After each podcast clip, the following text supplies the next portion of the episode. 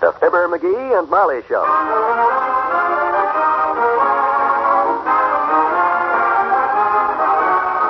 Every weekday at this time, NBC brings you Fibber, McGee, and Molly transcribed. The show is written by Phil Leslie and Ralph Goodman and directed by Max Hutto.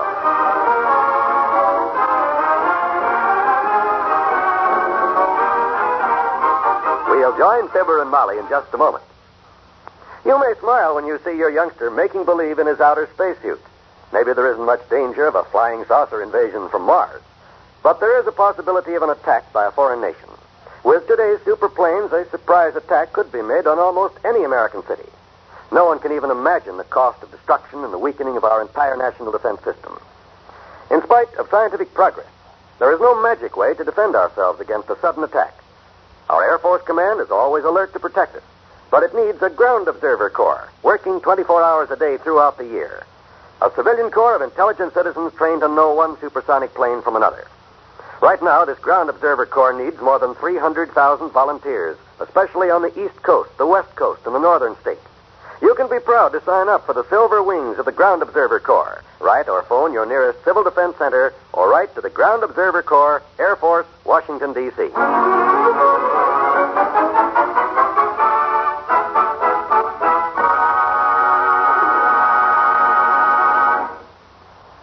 members of the younger set are approaching 79 Wistful Vista. They're engaged in a rather vigorous discussion as they walk along.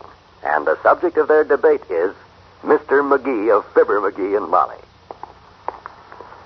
He was too, I betcha. He was not. He was too, Willie Toops. You stop saying he was not when I keep saying he was too. Mr. McGee himself told me he was. He even showed me his medal. Oh, he's not smart enough to be a general king, even in the First World War. Well, that's what he told me. President Wilson made him a general for a while so we could win the war. Oh, there's only one kind of general they could have made him that would have helped us win the war. What kind? a German general. Ha ha! Just for that, Willie Toops, you can carry your own books home from school after this. And don't you try to buy any more ink from me either. You just fill your old wire pistol with someone else's ink. Oh, don't get mad, Peony. I was just kidding. Gee whiz, you don't have to go getting mad. Gosh, can you believe everything people tell you? I do not. I don't believe everything. Sometimes Mr. McGee tells me a story when I ask him to because he's a wonderful man and he likes little children. But that's not a true story. It's just a story. Oh. I know the difference between truth and fiction, I betcha. After all, Willie Toops, time he told you about the gorilla he trapped in his backyard that swam all the way over from Africa because he smelled Mrs. McGee's banana cream pie cooling in the window? You believe that? Well, naturally. It was very interesting. And that banana cream pie he gave me when I said he must have been very brave to trap a gorilla, that pie was just wonderful. You're awful dumb, Willie Toops. I am not. Hey, do you think he'll let us borrow his stuff for the nature study hike? The canteen and stuff? Mr. McGee will let me buy anything I want to because he is my very best friend and he loves little children, especially me. I'm going to ask him if he's got a knapsack, too, because a knapsack... I would suggest that you let me do the talking, Willie. He's my friend, not yours. Well, he likes me, too, though. I'll do the talking. Women do these things better than men, anyhow. My mama says it's a womanly ignition, I betcha. And Mr. McGee,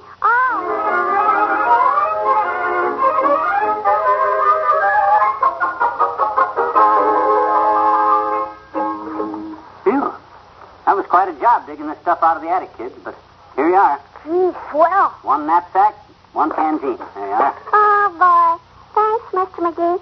You're awful nice to little children. Ah, that's okay, Teeny. Glad to let you have it. So you kids are going on a hike, huh? Yeah, Wednesday after school with our nature study teacher. Mrs. Rhodes. The one with the beard. Yeah, we're going to meet at... Whoa, whoa, whoa, whoa. Wait a minute. Uh, Huh? Mrs. Rhodes? Yeah.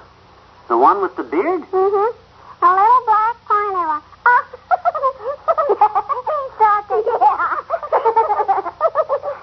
Mrs. Rhodes isn't a lady, Mr. McGee. He's a man. Yeah, we call him Mrs. because when us kids throw erasers, he throws them back.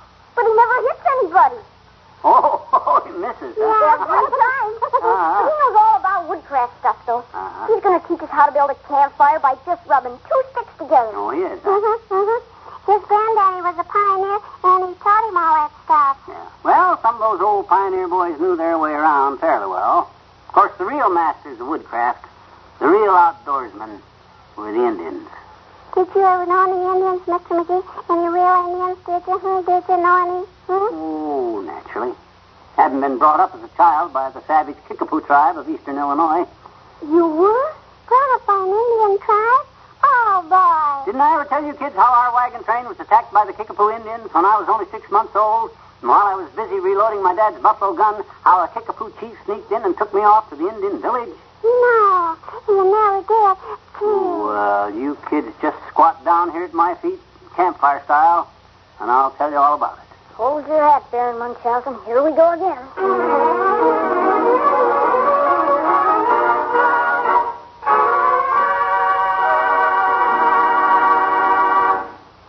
To Wistful Vista in a minute. Hello there. This is Susan Hayward. I recently learned that cancer takes the lives of more children between the ages of 3 and 15 than any other disease.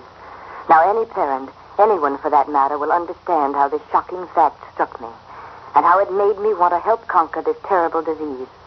But alone, I can't do much. With you and with every other American, we can do a lot. We can help the American Cancer Society continue its effective programs of cancer research, education, and service to the cancer patient. All three of these programs are necessary if man's cruelest enemy is to be controlled. I ask you, for the sake of the children and for us, to give, and to give generously to your American Cancer Society. Mail in your contribution now to Cancer, care of your local post office. That's Cancer, care of your local post office. Please, do your part to help conquer cancer.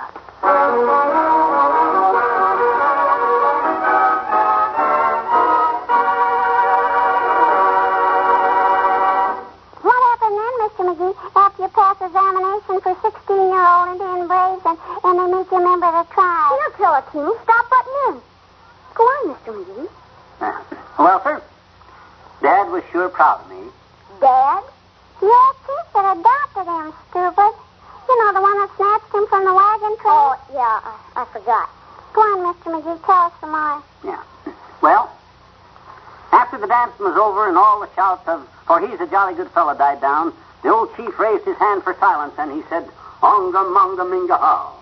Amonga hila gitchagumi ole. What does that mean? Gentlemen, be seated. Oh? Then he turned to me, his adopted son, and he says to me, he says, Moana huh. What does that mean? That means you have done well learning the ways of the Indians, my son. And now that you are 16 moons old, you must return to your own people or they'll think you're lost. Your horse is packed. You must leave tonight. Boy, that kickapoo sure is a strange language. Oh, yeah. It took me a long time to master it. And then you went back to your folks in Peoria? Hmm? That's right, Teeny. I never saw the old chief again. Every time I see a Hopalong Cassidy picture, I look for him. But so far, no luck. That's the story, kids. Gee, that's kind of sad. It sure is. Can we have our canteen and knapsack now? We gotta go to a meeting at our nature study teacher's house to talk about the hike. Oh, sure. Here you are. Well, have fun on the hike, kids. and if you see any Indians out there, mention my name. Gee, I wish you could go with us, Mr. McGee. You could show us some wonderful stuff I bet you like the Indians do. Uh, c- come on, Teeny, we gotta hurry. Well, I wouldn't want to horn in on your nature study teacher, sis. Make him look like a tenderfoot. Wouldn't want to do that. Okay. Gee, thanks for the canteen and stuff, Mr. McGee. So Bye. long. ah, cute kids. Boy, I can just see that poor teacher trying to keep them kids together out of Dugan's woods. Probably forgot something. That's the way it's the kids, though. Oh, it's you, Molly. Yes, help me with these bundles. Oh, Hmm. it's a good thing I've got an elbow or I'd have to ring the doorbell with my nose. Thank you. Twelve bundles. Boy, looks like you bought out the store. Incidentally, wasn't that Teeny and the little Toops boy who dashed past me as I came up the walk? Oh, yeah. All the kids are going on a nature study hike Wednesday, and they came by to borrow some stuff and talk it over. You're not taking them, are you? Me? Ha! Me spend an afternoon tramping through the woods with ten slippery kids in a 40 pound sack. Don't be knave. Good. I'm no Bernarr Macfadden. Want me to help you put some of this stuff away? No, thanks. I can manage it all right. Well, I think I'll stretch out here and take a nap. All this hike talk has got me kind of tired. Ah. Boy, that poor teacher at Teeny's, tramping through the cold, damp woods, trying to keep one eye on the trail and the other eye on them kids. That's the life of a teacher. I'm glad I spent my school days sitting in the corner instead of getting smart.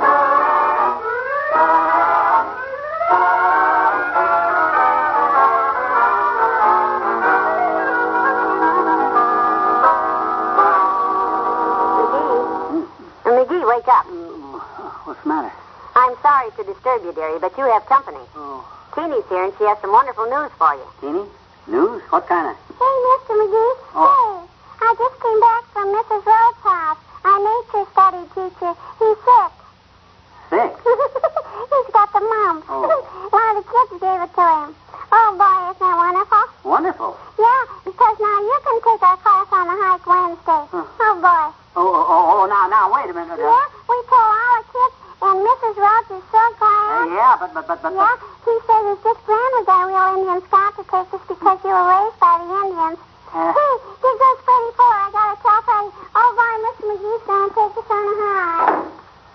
oh, my gosh. Ugh. Hmm? Indian scout catch him. He's big trouble. Huh? Come on, get you, Gummy. Wash up for dinner.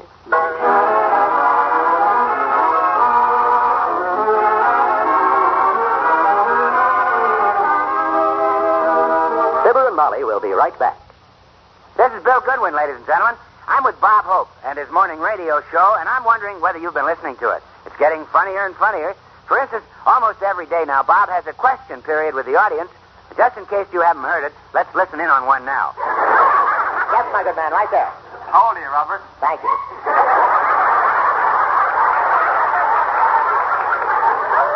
Is there a sober man in the house? Yes, honey. Were you born in 1903? Down. Sit down. Yes, honey. Do you always chew gum? This is the only way I can keep my brain away. Yes, Too I'm bad right we haven't back. time for all of it, but this is the kind of fun that's now making the Morning Bob Hope Show one of the great comedy radio shows of all time. Every morning on your NBC station. See your local paper for the time.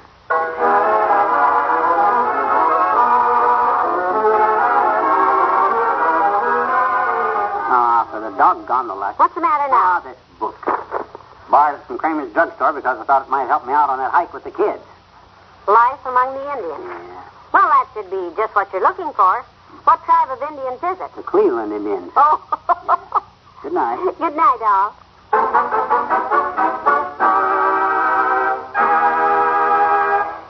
NBC has brought you the Fibber, McGee, and Molly program transcribed with Richard Beals as Willie Toops. This is John Wald inviting you to be with us again tomorrow night to see the squirming of Mr. McGee of Fibber, McGee, and Molly.